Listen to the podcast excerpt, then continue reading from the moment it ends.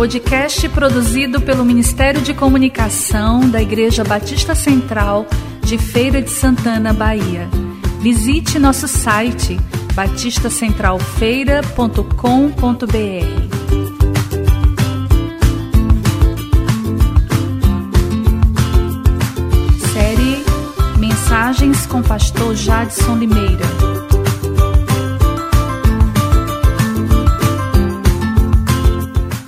Graça e paz. Quero convidar você a abrir o texto sagrado no livro de Jó, capítulo 2, do versículo 1 ao versículo 6. Vamos dar uma olhada na história aqui, uma parte do momento na vida de Jó e algumas questões complexas aqui para a gente pensar nesta noite.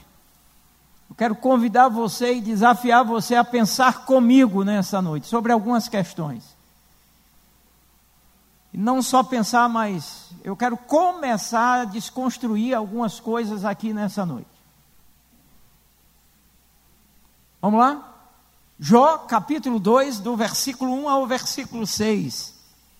Outro dia, em que os filhos de Deus vieram apresentar-se perante o Senhor, Satanás também veio com eles para igualmente se apresentar perante o Senhor. Então o Senhor perguntou a Satanás: De onde vens?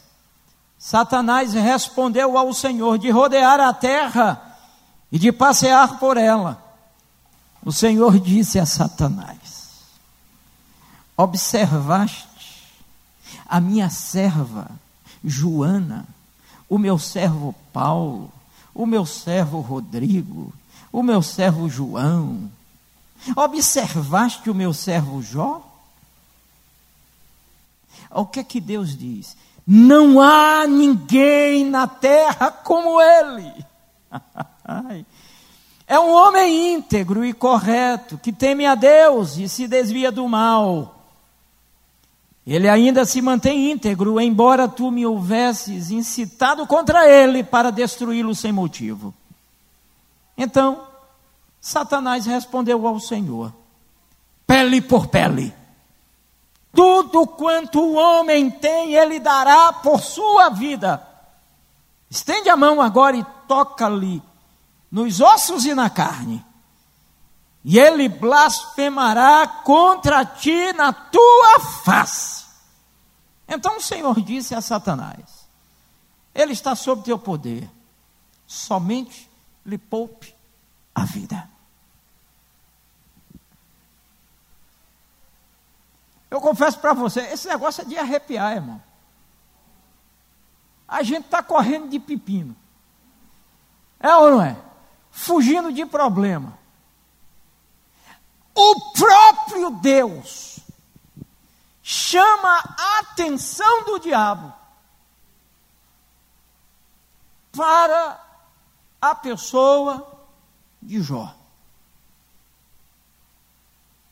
Uma palavra que para mim resume a vida de Jó, a história de Jó, se fosse a mim pedido, eu daria referencial. Eis aqui um referencial. Jó é colocado como modelo. É Deus quem o aponta, é Deus quem chama a atenção de Satanás para Jó. A vida de Jó, essa história no livro, parece surreal, parece absurda, inexistente. É tão surreal que muitos comentaristas advoga uma ideia que o livro de Jó não é real, é poético. Por conta do enfrentamento, por conta do que ele passa. O que muita gente talvez não entenda é que quando alguém depende de fato de Deus, essa pessoa ela passa a ter a condição de uma suportabilidade que nós não temos ideia. Porque quem sustenta é Deus. Porque quem sustenta é Deus. E aí eu quero chamar a sua atenção para algumas questões dentro desse texto que foi lido. A primeira questão que eu quero evidenciar nesse momento, eu não sei se você observou, mas o diabo tem a segunda chance contra Jó. Ele tem a segunda chance para levá-lo a blasfemar contra Deus. Ele se apresenta novamente. E aí ele diz: pele por pele. E tudo quanto um homem tem, ele dará por sua vida. Aqui é, é o segundo momento, porque no primeiro momento, a tentativa é destruir tudo que Jó tem e tocar na sua família. E não deu certo, porque Jó, ele não blasfema.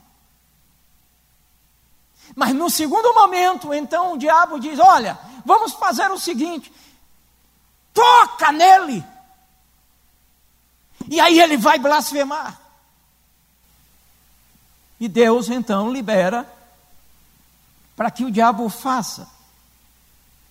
Eu confesso para você que existem coisas na palavra de Deus que são é, complicadas de entender se elas não estiverem carregadas de fé. Quer ver uma coisa que muitas vezes a gente não percebe? Mateus capítulo 4 narra o momento em que Jesus vai para o deserto. Quem leva Jesus para o deserto? Quem leva Jesus para o deserto?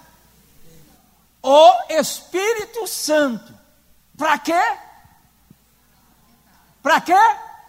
Para ser tentado pelo diabo. E eu já preguei sobre isso aqui. Quem leva Jesus para o deserto é o Espírito Santo. E quem leva Jesus para o monte? O diabo. Quem leva Jesus para o monte é o diabo. Mas quem o leva para o deserto é o Espírito Santo.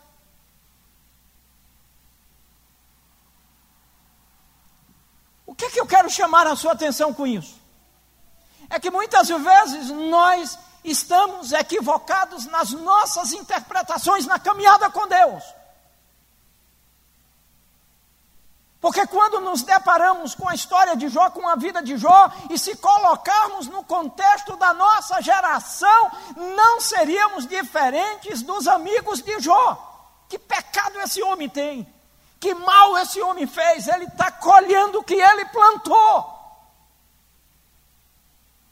E na verdade, o que nós vamos ter aqui é um exercício na caminhada com Deus, inclusive que tem um elemento fundamental chamado fé. E é algo que muitas vezes as pessoas não percebem. O que nós temos aqui é a manifestação da fé. O que é que o leva? O que é que conduz Jó a suportar o que ele suporta? É fé, irmão. O grande problema é que a gente não sabe definir corretamente o que seja fé.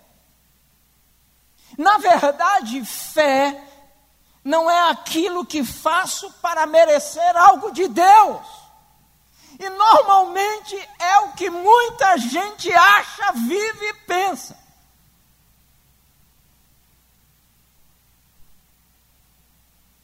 Muitas vezes a gente acha que Deus ele muda porque nós temos ou achamos que temos fé, quando na verdade nem fé é, é uma devoção simplesmente, é um desejo forte da nossa alma em relação a alguma coisa que a gente quer, mas não está relacionado de fato à fé. Quer ver um exemplo? E aí eu vou te perguntar para que você me responda. Quando eu falo duas palavras, qual destas palavras te conduz à, à ideia de fé? Conhecimento é a primeira palavra. Conhecimento ou confiança. Qual das duas me conduz à ideia de fé? Conhecimento ou confiança?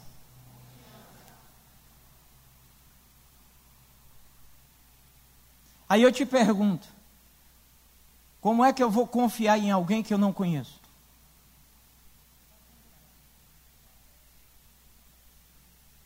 Pela fé?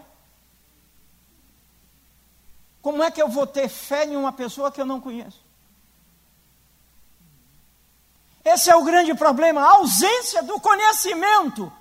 Extrai a fé, elimina a fé. A gente não tem fé porque a gente não conhece. A gente não confia porque a gente não conhece.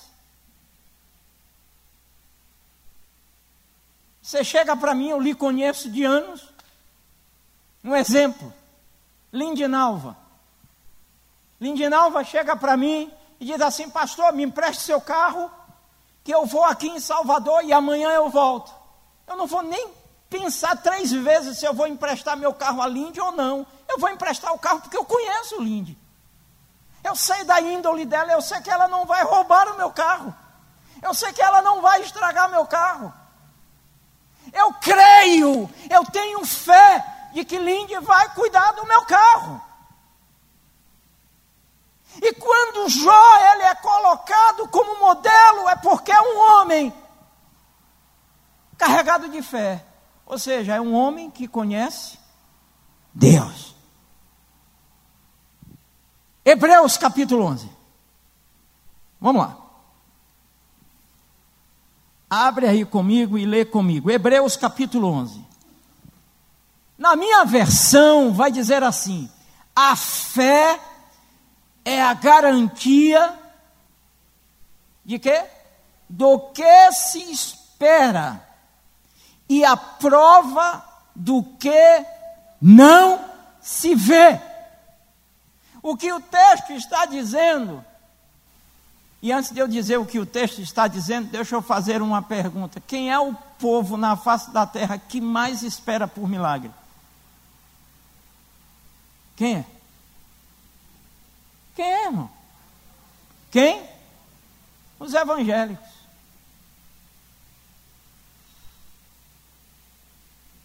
E você sabe quem precisa de milagre, irmão? É quem tem dúvida.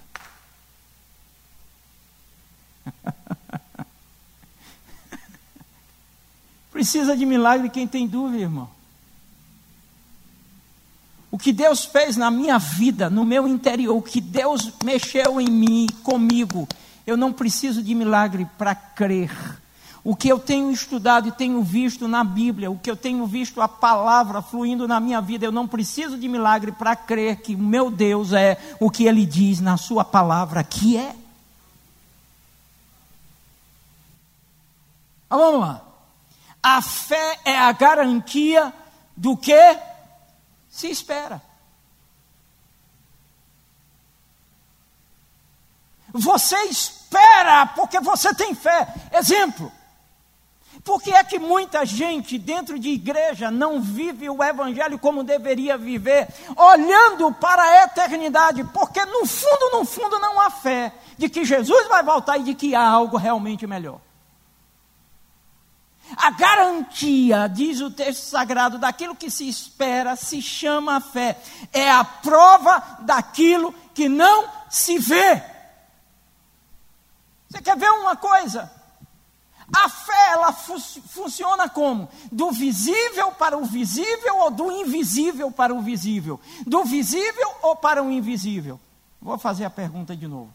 A fé funciona como? Do visível para o visível, do invisível para o visível, ou do visível para o invisível?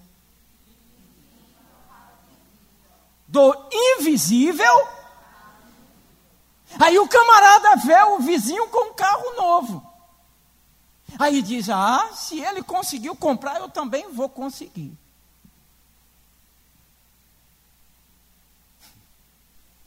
Essa fé foi gerada onde? Do invisível para o visível? Aí a tua cunhada comprou uma casa melhor e você chega lá e olha e diz: hum, hum, se essa megera conseguiu, eu também hum, eu consigo. Eu sou crente, Deus me ama, Deus é fiel, Deus é poderoso. Isso é fé, irmão?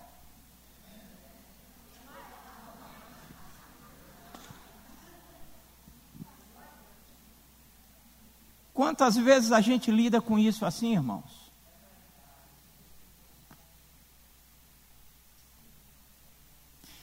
Pois por meio dela os antigos alcançaram a aprovação. Por meio de quem?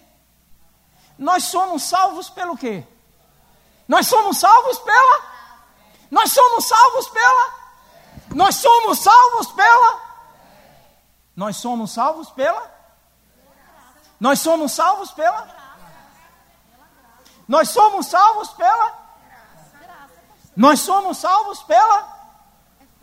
Nós somos salvos pela?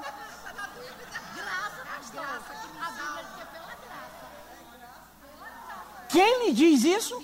Aonde? Aonde? Nós somos salvos pela?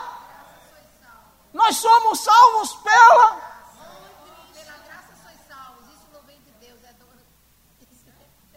Nós somos salvos pela graça por meio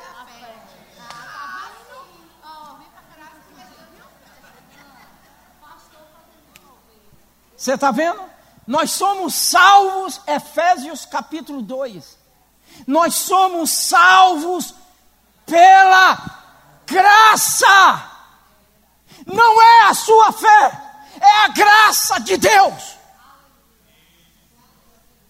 Não é o que você faz que muda Deus, é a graça de Deus que lhe alcança.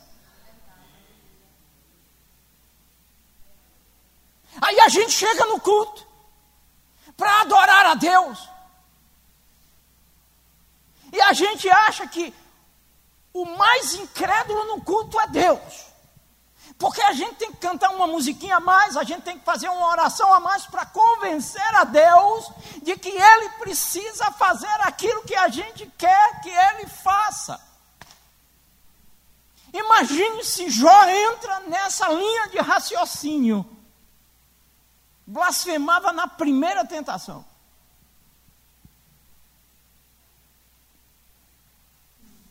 O que você faz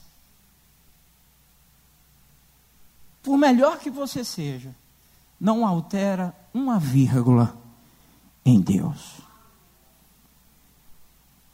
A fé é esse elemento intermediário. Quando a gente pensa em fé, por exemplo, tem algum mal fazer a coisa certa? Tem algum problema quando você quer fazer a coisa certa? Existe algum problema?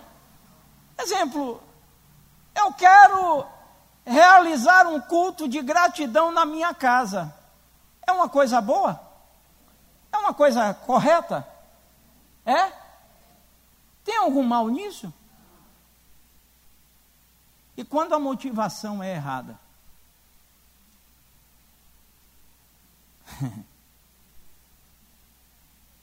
E quando a motivação é um culto de gratidão para gerar inveja ou para mostrar ao meu vizinho que quando ele me criticou, eu sofri. Mas agora ele vai para minha casa, eu vou fazer um culto de gratidão e ele vai ver a bênção que eu recebi. Essa motivação é correta? O culto de gratidão é correto? É correto? É. Qual é o problema fazer um culto de gratidão? Mas a motivação é errada. Você quer ver uma outra coisa para se pensar em relação ao raciocínio? Todo erro é pecado?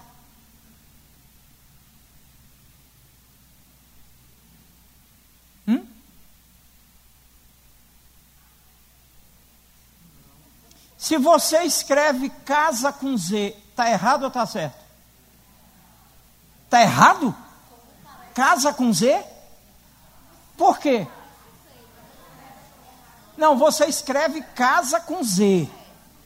Está errado? É pecado?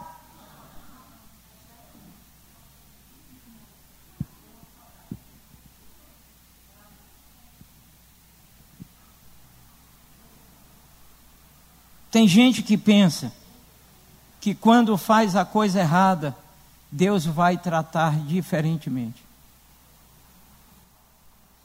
O amor de Deus, a graça de Deus e a misericórdia de Deus não altera porque você faz alguma coisa de certo ou de errado. Deus é Deus. A palavra vai dizer que sem fé é o que? É proibido. Sem fé é difícil agradar a Deus. A palavra não diz isso.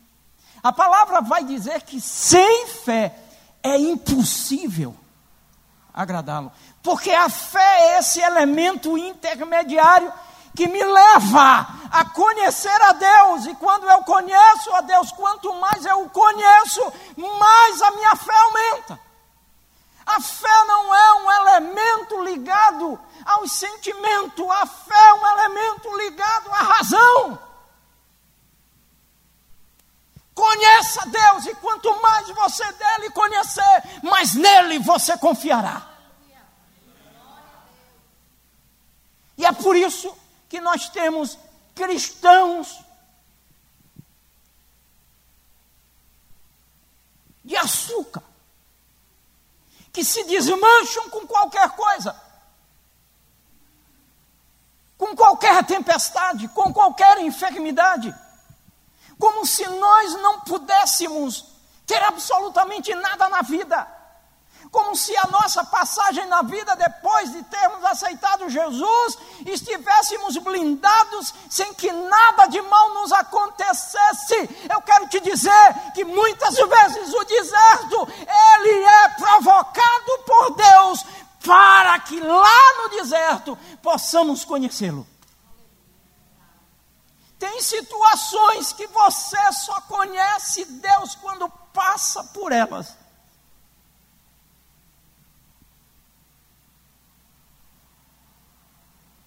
A fé não é uma confiança no que Deus fará. A fé é a convicção, é a consciência daquilo que Deus já fez. Guarda isso aí para você. E muitas vezes a gente entra em períodos de oração em nome de uma confiança para para que Deus faça. Quando Deus não faz, a gente carregado de expectativa, carregado de sonho, quando Deus não faz, se frustra e entra em combate, revolta contra Deus, porque não o conhece, inclusive não sabe qual é a sua vontade. E o próprio Jesus, ele é exemplo disso. Pai! E é por isso, antes de, de citar esse texto, é por isso que ele sempre estava em contato com o Pai para conhecer o Pai. Mas eu nunca vi uma coisa tão difícil para os cristãos, tanto de executar como de executar corretamente, que é uma vida de oração. A nossa vida de oração não deveria ser um peso e nem deveria ser um veículo para queixas e petições. Deveria ser tempo de meditação, de louvor, de adoração, de petição também, mas muito mais para conhecer a Deus. Você sabe qual é a maior glória do homem, irmão? Não é o que ele diz para Deus, é o que Deus diz para ele. Se porventura chegasse alguém aqui, eu, qualquer pessoa aqui da igreja, dissesse assim: Você terá 30 minutos em uma sala com Deus. Vai ser dado a você um bloco e uma caneta. O que é que você faria com esse bloco e essa caneta? 30 minutos em conversa com Deus, o que é que você faria? Você anotaria as perguntas que você faria a Deus? Você faria isso? Alguém faria diferente? Faria? Não, mas esse bloco e essa caneta você usaria para quê? Para anotar algumas perguntas que você faria a Deus ou usaria para outra coisa? Hã? Anotaria o que ele. A pergunta outra é a seguinte: você deixaria Deus falar ou você tomaria o tempo para falar com Deus?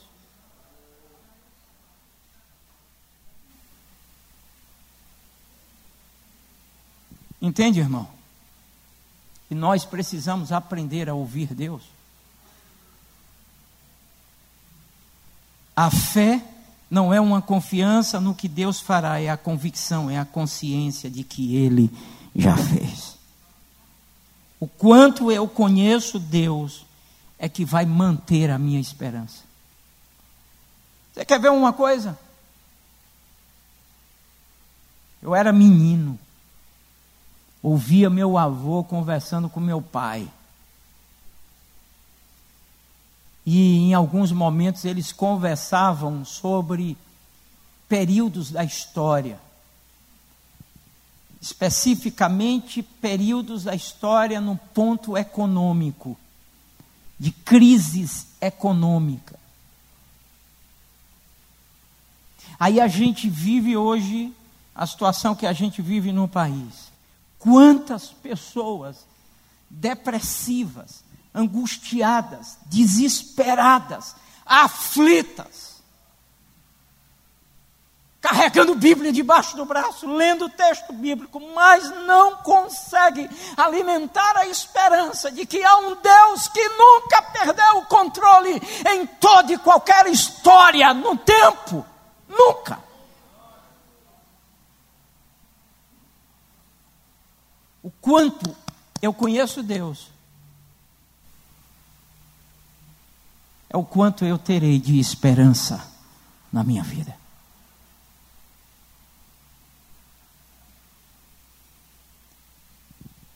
Fé não está relacionada à confiança, fé está relacionada a conhecimento. Amém? As pessoas tentam confiar num Deus que elas não conhecem. É por isso que tem muita gente que entra na igreja ouve os cânticos, se emociona, gosta de uma execução de uma música, às vezes vai para uma igreja, gosta até da pregação, mas não desenvolve o conhecimento de Deus. Não tem vida com Deus. E aí, quando aparece a primeira situação adversa, que a pessoa, oh, cadê Deus? E a gente, a gente crente tem umas ideias, né? A gente acha que tudo de bom tem que acontecer com a gente porque a gente crê em Deus. Aí ele vai e manda o seu filho lá para o deserto.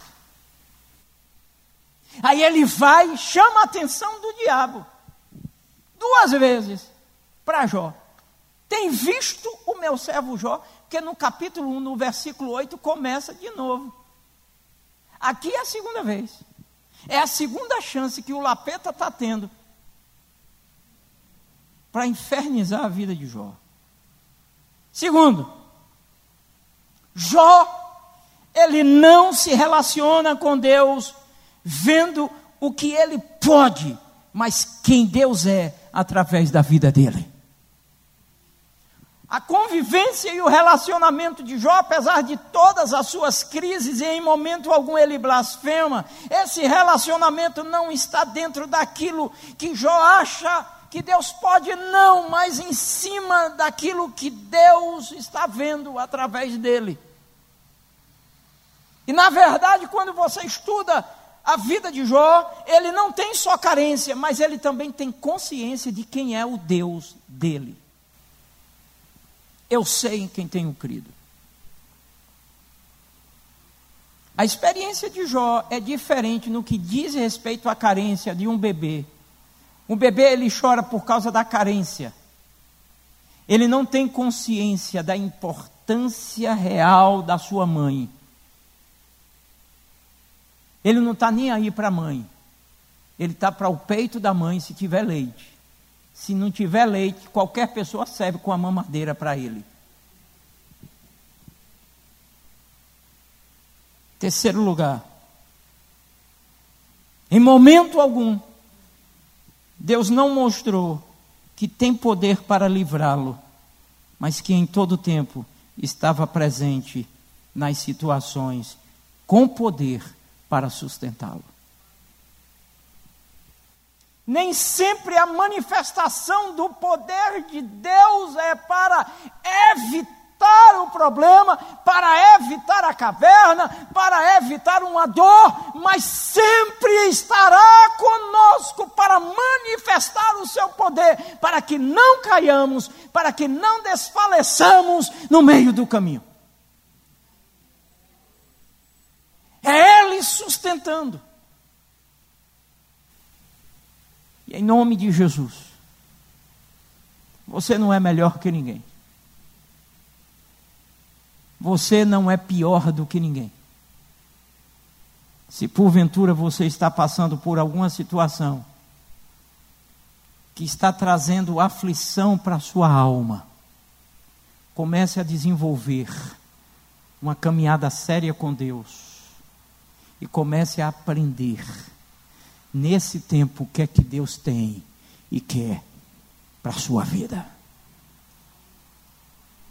Porque tem gente que acha que Deus só está presente quando a coisa está boa. Tem gente que acha que Deus só é bom quando as coisas estão boas. Deus é bom porque Ele é bom.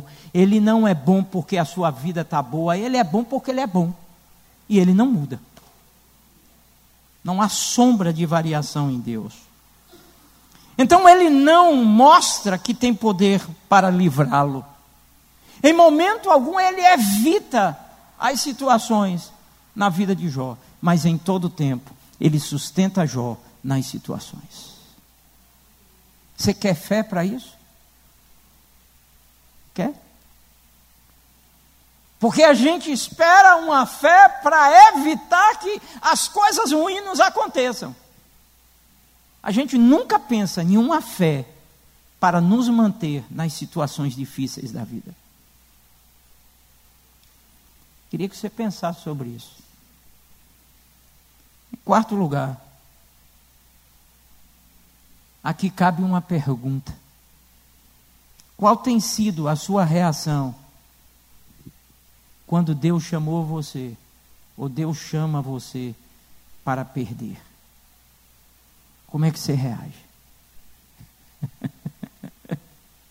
fala-se tanto em bênção, fala-se tanto em ganhar, fala-se tanto em prosperidade.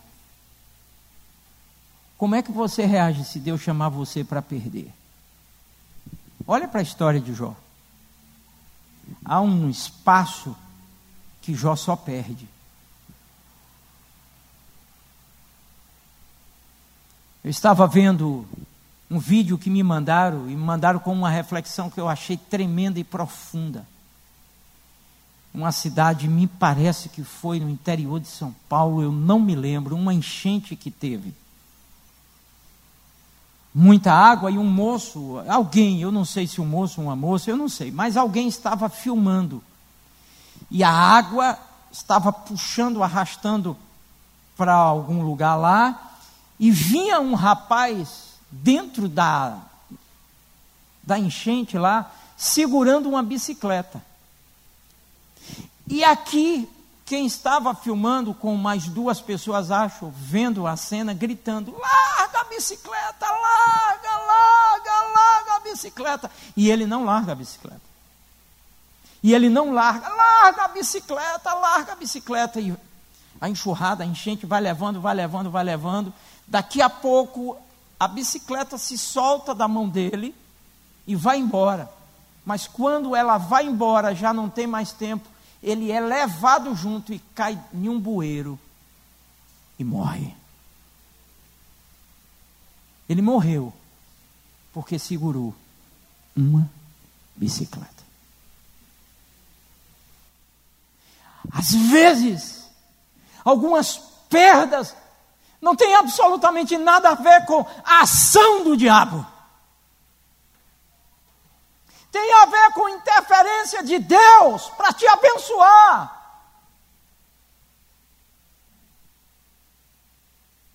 O que, é que você está segurando? O que é que você está segurando? Que se Deus resolver tirar, você morre. Acho engraçado, tem gente dentro de igreja que vive de salto alto achando que é o bambambam, bam, bam, que é não sei o quê.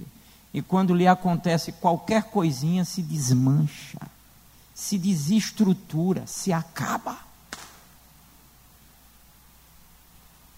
Qual tem sido a sua reação quando você tem sido chamado ou chamada para perder? Hã? Porque nós não fomos programados, na verdade, para perder, não é? Não fomos. Quando eu fazia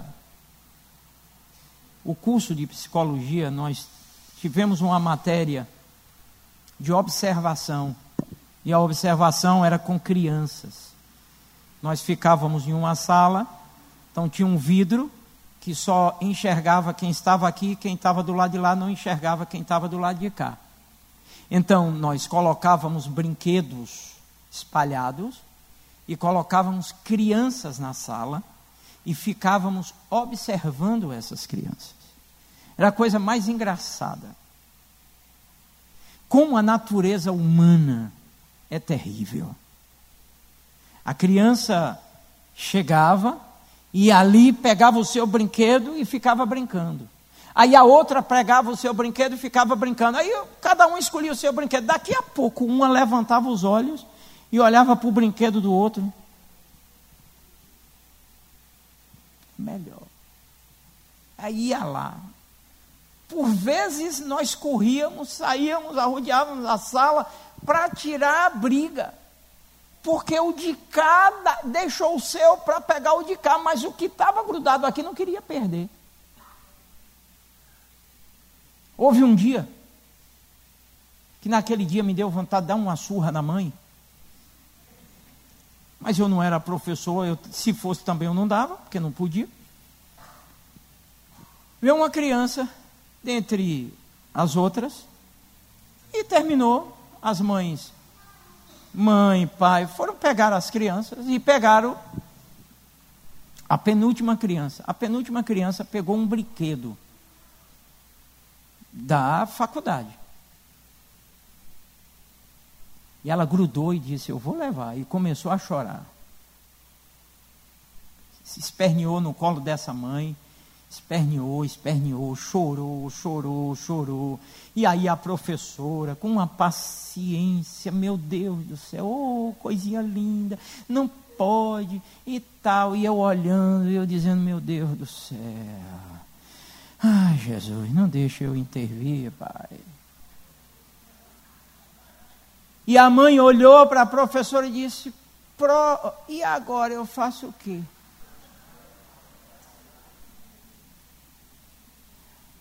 A segunda opção dela foi: eu levo e amanhã eu trago. Não, não pode. Isso aqui já faz parte do processo, mãe. Eu não sei, eu estava comentando isso na reunião de oração aqui na igreja ultimamente. Ultimamente, o que mais temos ouvido em relação a suicídio, inclusive dentro das igrejas. Dentro das igrejas. Uma irmã de Salvador, uma senhora de 77 anos, veio visitar uma amiga, uma irmã em Cristo de uma igreja aqui, de 75 anos, porque ela está com ideação suicida. Estamos vivendo em uma geração que não quer perder e não sabe perder. que não sabe administrar as frustrações normais da vida. E aí a gente tem um bocado de, de adolescente, de jovens doentes. Uma professora estava conversando conosco, uma professora aqui da igreja. Que a criança foi fazer uma coisa indevida, uma coisa errada, e os pais estavam presentes e a professora reclamou a criança. E o pai veio reclamar a professora. Aí eu disse para ela: manda ele vir reclamar comigo. Manda ele vir, manda ele vir falar comigo. Da próxima vez, manda vir falar comigo. E se foi você, depois do culto, venha falar comigo. Para lhe dar uma aula de como se cria uma criança. Por isso que a gente tem dentro de igrejas meninos revoltados, que não respeitam ninguém. Deixa eu contar para vocês aqui. Lá em cima são cadeiras fixas. A despesa que a igreja tem com essas cadeiras, porque as pessoas, elas quebram as cadeiras, botando o pé. O mês passado a igreja gastou 685 reais para consertar as que estão quebradas, fora o que já gastou para. Foi feita uma limpeza nesse salão todo aqui, limparam essas cadeiras e começaram. E um dos funcionários tirou a foto e mandou para mim um bolo assim de chiclete colado no fundo da cadeira, das cadeiras. Isso vai passar por uma série de elementos que, se eu fosse narrar aqui, eu pelo menos diria logo de cara: falta de educação. Qual tem sido a sua reação quando você é chamado para perder? Como é que você tem reagido? Tem gente que surta. Tem gente que se revolta. Tem gente que quer matar, eu vou matar. Roubou meu carro, roubou minha casa, eu vou matar. Crente, crente, ô fervoroso de levantar a mão e cortar o laço.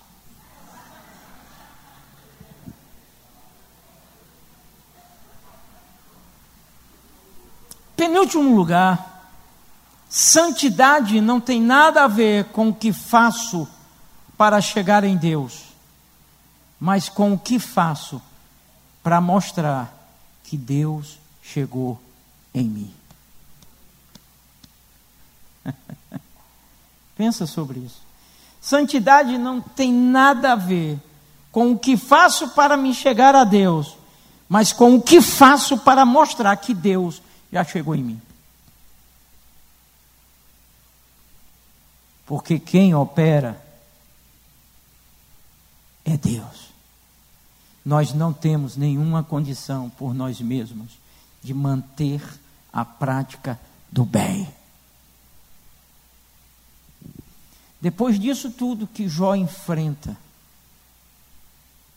lhe convido a voltar para o texto e aí encerrar nessa noite essa simples reflexão. Jó 42.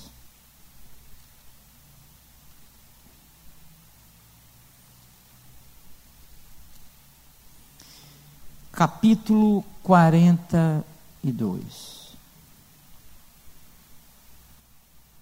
Então, já no final do livro, Jó respondeu ao Senhor: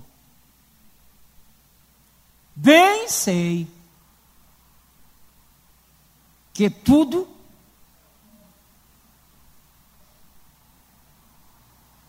sei é o que?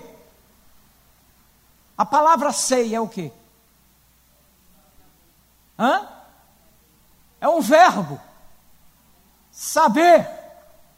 Conhecimento. Bem sei que o quê? O que Jó passa é para aumentar o seu conhecimento, fortalecendo a sua fé. Fique em paz, porque Deus não faz nada de errado. Fique em paz. Às vezes a gente acha que a gente ama mais os nossos filhos do que Deus.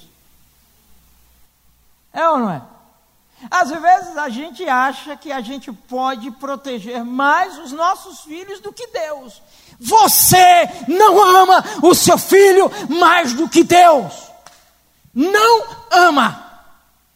Por pior que ele seja, Deus ama o seu filho muito mais do que você.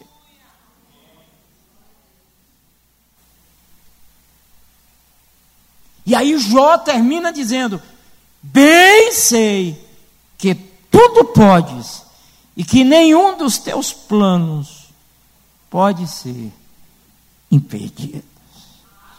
É esse conhecimento que nós precisamos ter na nossa caminhada para vencer todos os ataques, tanto do diabo quanto aqueles que estão dentro de nós com carrancas semelhantes ao do diabo.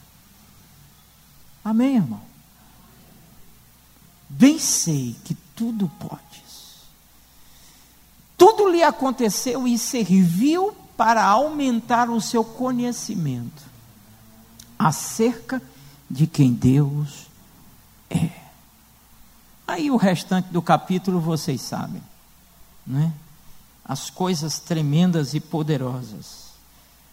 O último versículo do livro de Jó, no versículo 17, vai dizer assim: Então Jó morreu, velho e de idade avançada.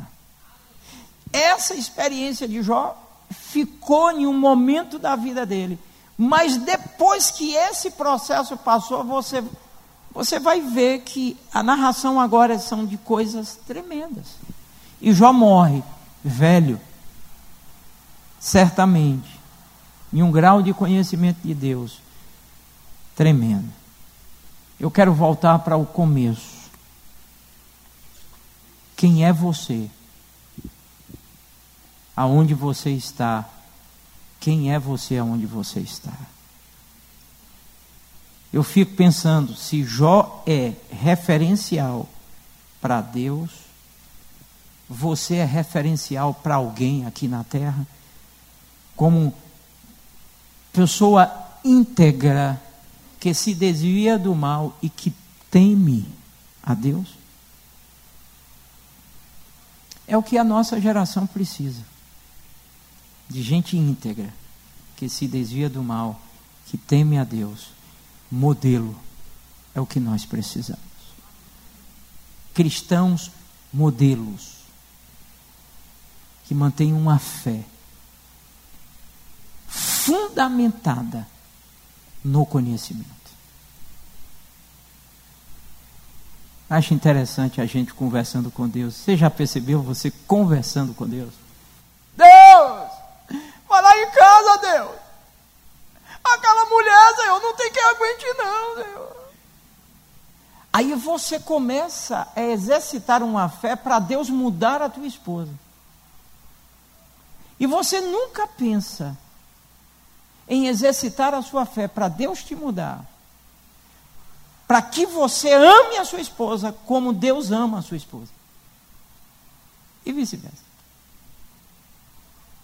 Pensa nessas coisinhas aí. Amém? Vamos orar? Vamos embora? Vamos embora? Que Deus te abençoe. Deus te sustente. Eu espero ter mexido um pouco com você nesse conceito de fé.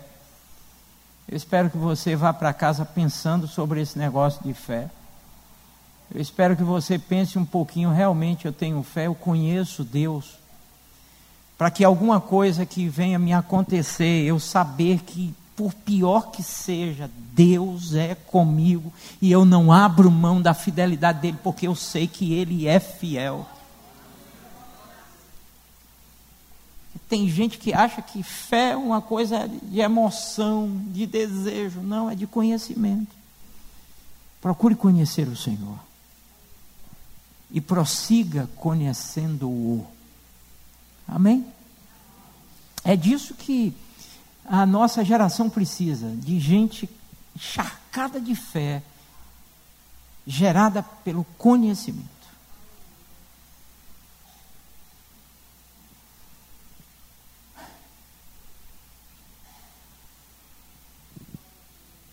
Querido Senhor,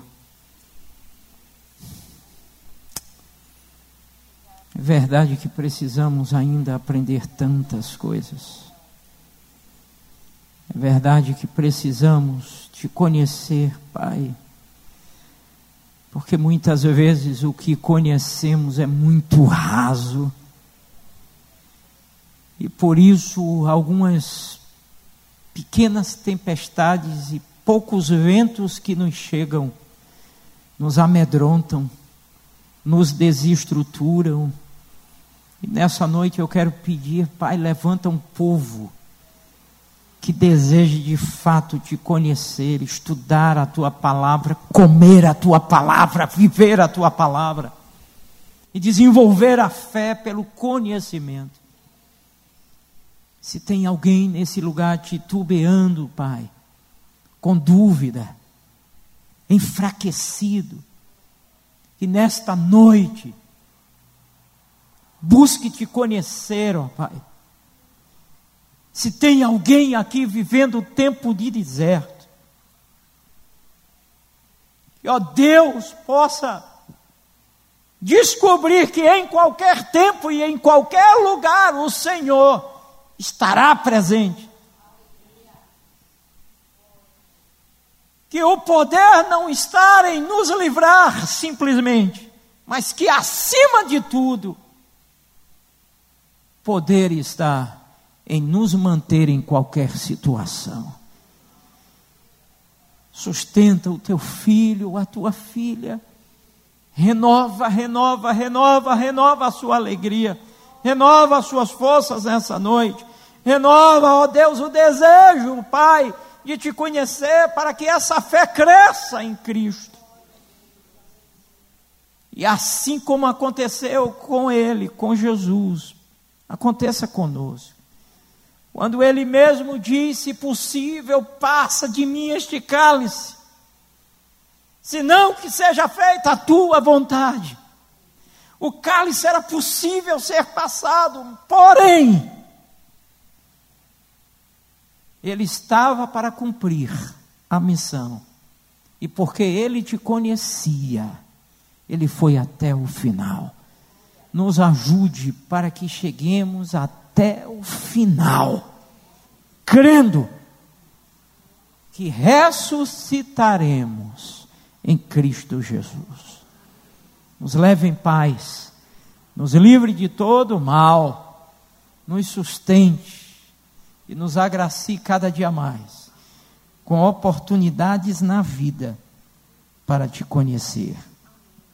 Oramos em nome de Jesus. Amém.